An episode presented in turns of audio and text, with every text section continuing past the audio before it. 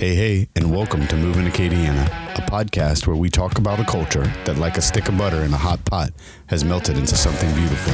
From great people to great food, from music that makes you dance to festivals that make you happy. And from time to time, we also talk about our local real estate market. I'm your host, John Ray Perkins. Let's get moving. Who, who is Todd Citron? Like how? Hmm. Like, tell us a little bit about yourself. Still trying to figure that one out. Aren't we all? Um, I'm a lifelong Lafayette resident. Uh, went to Cathedral Carmel my whole life. All my brothers went to Cathedral. Um, my family was my the Forte family was my mother's maiden name from Jeanerette. They were they were uh, sugarcane farmers, and uh, and uh, my grand my grandmother and grandfather were um, off. Uh, to Honduras to, to teach the people over there how to do sugar cane, and it didn't work out. And he came up the Mississippi River and saw a plant uh, with steam coming out of it, and it was the Ford Motor Company in, on, in New Orleans in 1918. And uh, he followed the smoke to the plant because he needed a job, and uh, ended up sweeping the floors for the Ford Motor Company. And uh, after uh, working there from then until 1943, he was awarded the franchise in Lafayette, and uh, that's how we got in the Ford business. Uh, it's a very supernatural, great story. That's But, cool. Uh, our family's been with Ford now 104 years, I guess, uh, something like that. And so uh, it's all we know. The business will be 85 years old uh, next year, wow. and uh, it's it's uh, super interesting. 80, 80 years. I apologize. 80. I don't want to get ahead of myself. 80 years in business. Yeah. Okay. Yeah, yeah, yeah. So Um, um, anyway, you were telling me you used to.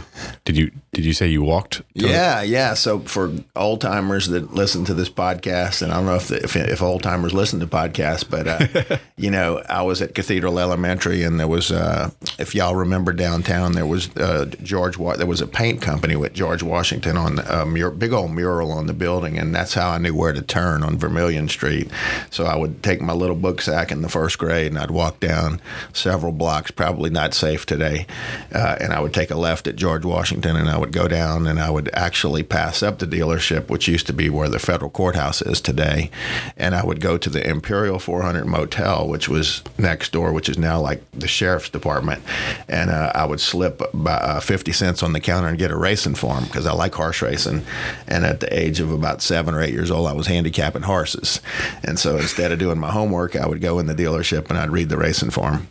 And so that was kind of a little bit of my youth. You know, we were kind of, uh, again, the youngest of uh, six boys, and we uh, we we enjoy life and horse racing and the car business. I don't know, that's all rolled up in there. And of course, uh, my mother was, uh, uh, you know, as close you can get to Mother Teresa. She started almost every philanthropy organization in Lafayette, Food Net and Faith House, and uh, Project RX, and the Monsignor Segura Center, which became Catholic Charities. And so, you know, Mom led the way for for giving back to the community, and and that's something that we hope we can continue. Yeah. And it seems like y'all are carrying on that legacy. So Gonna try real hard, you know. Um, uh, we're very proud, uh, uh, and we've been given so much. And uh, so the dealership's just one big, big family. We have about 140 employees, and um, ha- have at times been the number one Ford store in Louisiana and in our region. But uh, the, the the car business is crazy right now. yeah, it is. Well, we'll jump into that. Uh, Yeah. you, you're so it's your mom that um, passed down the faith to you. Yeah, for Your sure. faith is- yes. My dad was a convert. She she told him uh, that she wouldn't marry him unless he became Catholic. And uh, when the Japanese bombed Pearl Harbor, which was actually what just a few days ago, yesterday maybe even, um, December seventh, nineteen forty one, my dad was on Canal Street and uh, he was in a barber shop. And when they heard the news that the Pearl Harbor had happened, he and his friends literally sprinted down Canal Street and li- enlisted in the Navy. And then he sprinted home and asked my mother to get married. And she said, I won't marry you unless you become Catholic. And he became Catholic on a, on a Navy ship in the South Pacific. So that's that story. Go, mom. yeah, she uh, many many years later, not long ago, mom's passed away now, but she she said, "I want you to have something," and she pulled out this crusty old envelope with a rosary in it, and she said, "This was your dad's rosary when when he was baptized on the ship." He, she says, "I want you to have it," and uh, and it, I opened it up, and it was this black crusty rosary that was all like mangled, and she says, "You can tell he didn't use it very much," you know. So that's how that goes. Wow. All these little neat nuances. Yeah, know? yeah. Um, so you, you said that y'all were awarded the franchise. Um, is is that still a thing today? Like, Yeah. h- how does how does the Ford? Yeah, so so every occasionally uh, there there are new points, you know, that that Ford will give a franchise to. Is it based off of population? Like, it's more politics, I guess, today. Uh, you know, but um, most of those points have been filled, I guess, and they're actually going the other way. They're they're taking some of the small stores out. Ford would like to deal with less people, so you know some of the smaller dealers in the United States they, they're they're trying to buy them out. I think that's what you're seeing with this electric thing. Uh, it costs 1.2 million dollars to raise your hand and be in the electric business, and this is happening right now. And it's another way of them to wean out some of the smaller stores. They they like to have less points. Okay. So that's kind of what's happening. Um, so we're knee deep in, in in moving into the electric world, which I don't like. got you. Um, and when you say electric oil, you're talking about electric cars. Yeah, oh yeah, yes. We, we, we, we sell very few.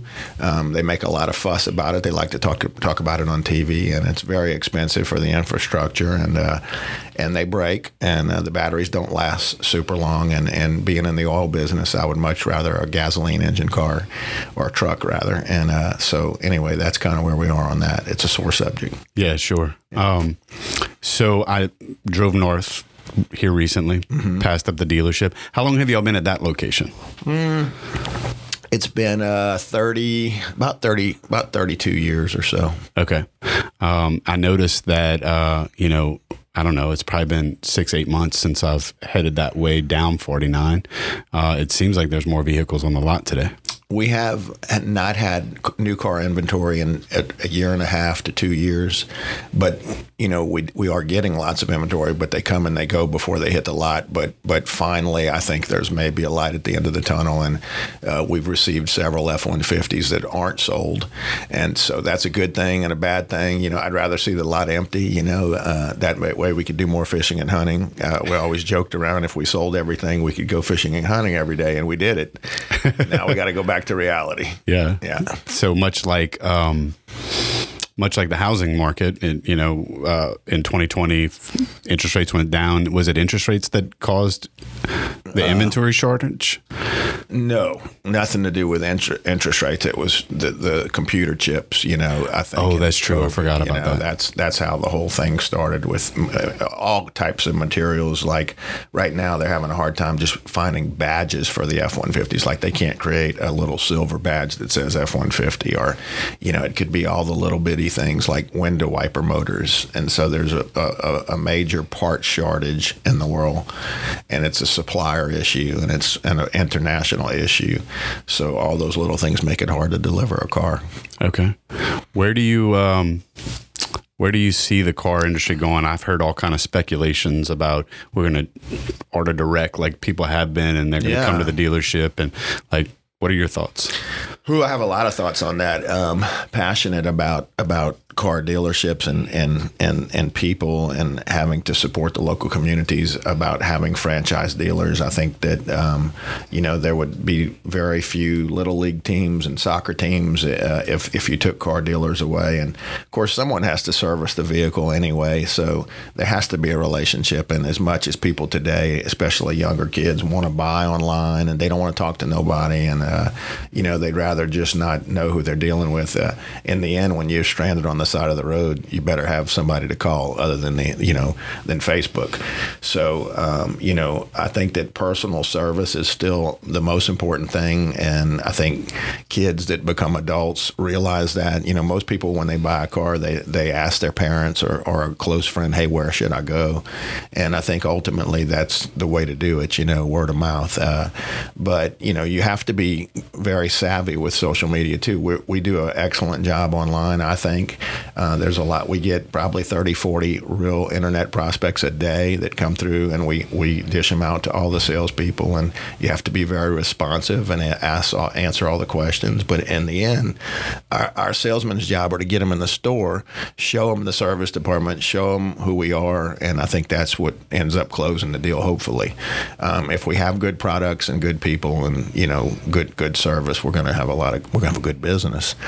So anyway, that's that's uh, I, I, you know, Am, the Amazons of the world and all this. Yeah, there's going to be uh, Ford's pushing us down into pickup and delivery on on service, and that's that sounds all great, you know, but it's just hard to deliver. And uh, I think still it's best for people to come into the store um, and and experience one on one.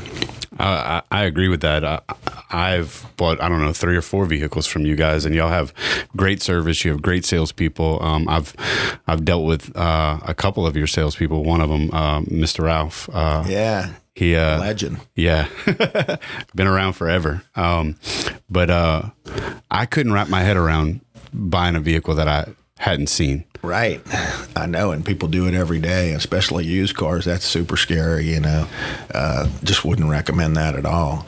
Um, you gotta you gotta deal with somebody you can trust, and we, we go above and beyond to try and take care of the customer. And we're frustrated with our own service department many times. It's hard to get parts, and we're backed up, and uh, you know all those things that the customers are frustrated with. We're frustrated with, and I think not every dealer can say that. You know, um, I think they would just say, well, that's just tough. You know, that's the way it is. We're going to take a number, but we're not like that. I think the salesmen know that uh, if they're going to be in sales, they have to they have to go and get super involved with service. I want my salespeople in the service department talking to the customers and trying to resolve these issues. And we have 60 loaner cars that no other dealership has, and we want to be able to accommodate a customer when they're down and put them in another car. And it's another good way to sell a car because they're they're they're driving our new car. We're fixing their old car, and it's called the old puppy dog. You don't want to give the puppy dog back, and so then say, "Hey, is this for sale?" Sure is. Everything. You know, uh, but it is good customer service, and and so we've even through COVID and the hard times where we could have sold all those cars, we kept them in our in our rental department, and I think that that uh, puts us in a different league with with the others we're, we're competing with. So, what, in addition to that, what are the things that you feel like sets Hub City apart? It's our people, you know. It's always been our secret sauce, you know. We we've um, just so many stories. Uh, and you and I love to tell stories, you know. And I, I I think I learned that through Dale Carnegie for myself. But we had a, uh, I, I've been to many funerals of many past employees. Uh, one in particular, a gentleman that worked for us as a shop foreman for for 50 years, and his wife stood up at the funeral and said, you know, I want to tell y'all a story about how he came to work at Hub City Ford, and he he, he went to World War II and he landed downtown on the train station and and was aimless, had no job, nothing, was just a, a Louisiana boy and, and wandered around in downtown and ended up in the dealership. And he walked in my grandfather's office and said, "Hey, I need a job." And my grandpa said, "Well, what can you do?" And he says, "I can't do anything." He says, "I really don't have any skills." He says, "Well," he says, "You're a World War II veteran. You know, we we we support veterans and we appreciate you, and we're going to find something for you to do." And he became our shop foreman and stayed 50 years. You know. Wow. So that's just kind of a little bitty sneak preview of the, the people we have. I have a lady right now, our accounts receivable lady. She just turned 88 and she's been with the company 65 years and she's still there every morning at 5 a.m. and she's phenomenal. So that's a little touch of some of our people. Yeah, I mean, throughout the years of you know being in and out, um, I've n- I've noticed that. That's one of the things I've noticed is you see the faces and the faces stay consistent. They do. And if you work there, you'd say that's a bad thing. oh, really? we get sick of each other a little bit. no, but uh, like Sure. uh, Mr. Mike Boutin like opens the service department at 3:30 a.m. every day, and so we open our service doors at 3:30 a.m. Y'all start taking vehicles at three thirty a.m. yeah. Wow. And so the, the you know the old oil field fleet guys love that you know, and anyone who's an early riser knows they can come get a cup of coffee and get their car written up, and uh, the techs start rolling in about probably 5 a.m. and so it's an early morning kind of place. I, I get there maybe at six and 6:30, and they I'm like late, you know, I'm like the 30th person that gets to work. Uh, so it's it's a very unique place, and people come because they love it, and they stay because they love it. We've had many employees retire and unretire. You know, it's interesting. And all your whole family works there, like all your, Pretty your, much. your brothers. They all get a check there. I don't know if they all work there. uh, all of my brothers worked there at one time or another. Five of us really for for for you know our whole careers. Uh, my brother Randy was uh, used to drive the wrecker in high school and worked there and whatever, but he became an electrical engineer and he's retired now. But uh, yeah, we all we all work. Five of us were consistently working side by side for many years, for thirty years. Wow. Yeah. And my brother Rusty, he's 77. He's the dealer, and he's he's there at 5 a.m. every day. And uh, I guess we, my dad and my grandfather, and he never retired. And I, I, I tell people all the time, I'll never retire. I just, it's just what we do. You know, we enjoy what we do. So sometimes. Yeah. How has the industry evolved over the last three years? Um, well, locally, it's changed a lot because mm, it, there never was a situation where dealers owned multiple franchises back back and when we began. So now you got people that are promoting Ford and then Chevy and Dodge. And I don't know how you can do that. You know, that would be difficult for me because like I've always promoted one product and, you know, um, I think it's, it's, it waters down the, to the customer because you, you know, they come in and you go, oh, well, you don't like Ford. Well, well, Chevy's good too, and how about Dodge? You know, and uh, you know, it kind of you start splitting your, your manpower and your, your loyalty, and you know your your uh, communication with the factory, and all that gets watered down because you, you know you you're you're going out of so many buckets, and so that's changed. You know, there's there's several places in uh, Lafayette that that sell many different products, and you know that's something that has changed to me to me for the worse. You know, I, I, I think, but you know, I'm not saying those guys do a bad job. It's just um, I'm just one of those loyal kind of guys. You know, pick one and run with it. And so we've always we've never really looked much to expand. We've just Ford. We just we just sell Fords and we try and concentrate on doing the best job we can, and and delivering that to the product. In regards to the company, it's totally changed. Ford is is dealing with you from Dearborn, Michigan. They they don't have reps anymore. They used to have these young kids that come in the store and we would train them, but you know they don't even send send you those people anymore. So now you're dealing over the over the internet and over the phone, and you know it's it's gotten very long distance, and I don't like that, and I think it's terrible, and it's it makes for a bad experience for the customers too. I, I hope that there'll be a renaissance in the business soon, because I feel like it will, because you know we need service reps and regional managers to be in uh, look at look at us in the eyeballs, and and and and see what's really going on in the stores. You know, uh, we go from servicing customers to now Ford, you know, hey, get a Ford credit card. How many credit cards can you sell? And, you know, uh, it's just become ridiculous. I mean, we're, we're concentrating on all kind of silly little things that don't make sense, you know. So that, that part is very frustrating for us. We, we, when I have a good customer and it's a gray uh, situation, I want to be able to call someone from Ford and get them help. And uh, we still do that, but I got I got to go through all kind of hoops, and that's frustrating. Yeah, as the world changes, right? Yeah. Yep. Um, what is it about our area? So, kind of shifting gears a little bit um, about the Acadiana area that you love. That I love. Yeah. I love all of it. You know, um, I, I, do, uh, you know, I host uh, the the podcast Cajun Catholics. I've taped almost 200 shows in three and a half years, and I've gotten to meet so many people with such a such deep faith. It's it's it's definitely the faith community that makes Acadiana so strong. It's the hidden little secret. I, am a I'm a diehard, uh, you know, a cradle Catholic, and Cursillo for me is is something my mother started the women's Cursillo in Prairie Ronde, and it's the it's it's just a little nugget of the whole country, honestly, and maybe the whole world. Uh, it's a big statement, but you know, the, the cradle of Catholicism, where we these men are so steeped in their in their faith, and I'm so inspired by that, and and, and it's the women too. But but there's a strong uh, set of men that that have come through Acadiana in the last 80 to 100 years that have set the table, and it's it's what it's every little bit when you see a door open uh, that a gentleman holds open or any kind of little nicety, you know, a grace that you receive, it, it's generally coming from that deep rooted cursillo. You know, I'll say uh, people. It's being they, they their their reach is so wide, their touch is so wide.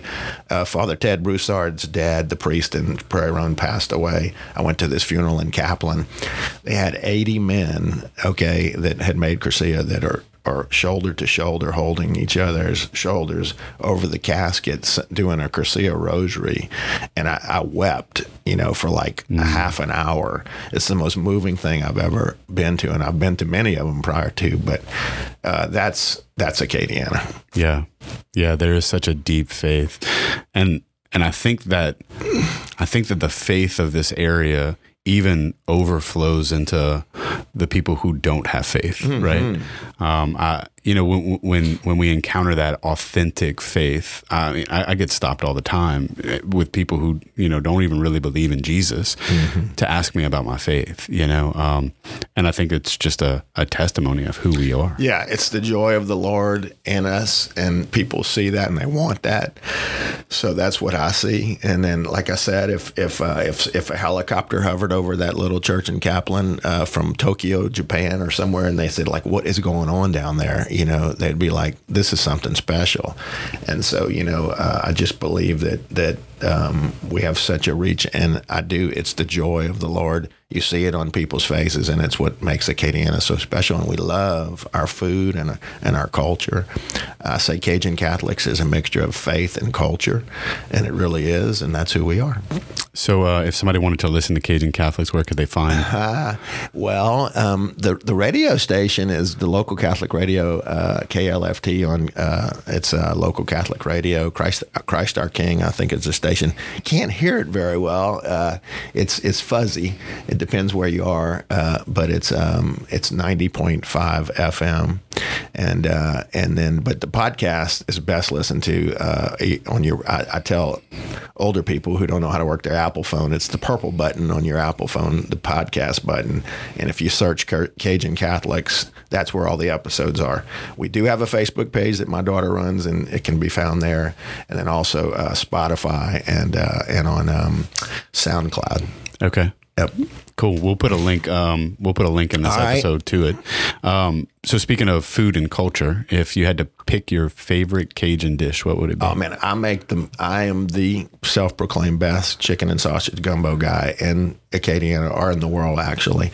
So you know, I put like five different kinds of sausages in my gumbo, and my kids it it pulls them to my house, and all the grandkids. Everybody loves my gumbo. So you know, that's it for me. It's my chicken and sausage gumbo. All right. So Brandon, if you're listening to this episode, I need to know when Todd's going to cook the next gumbo. I'll, I'll send you some.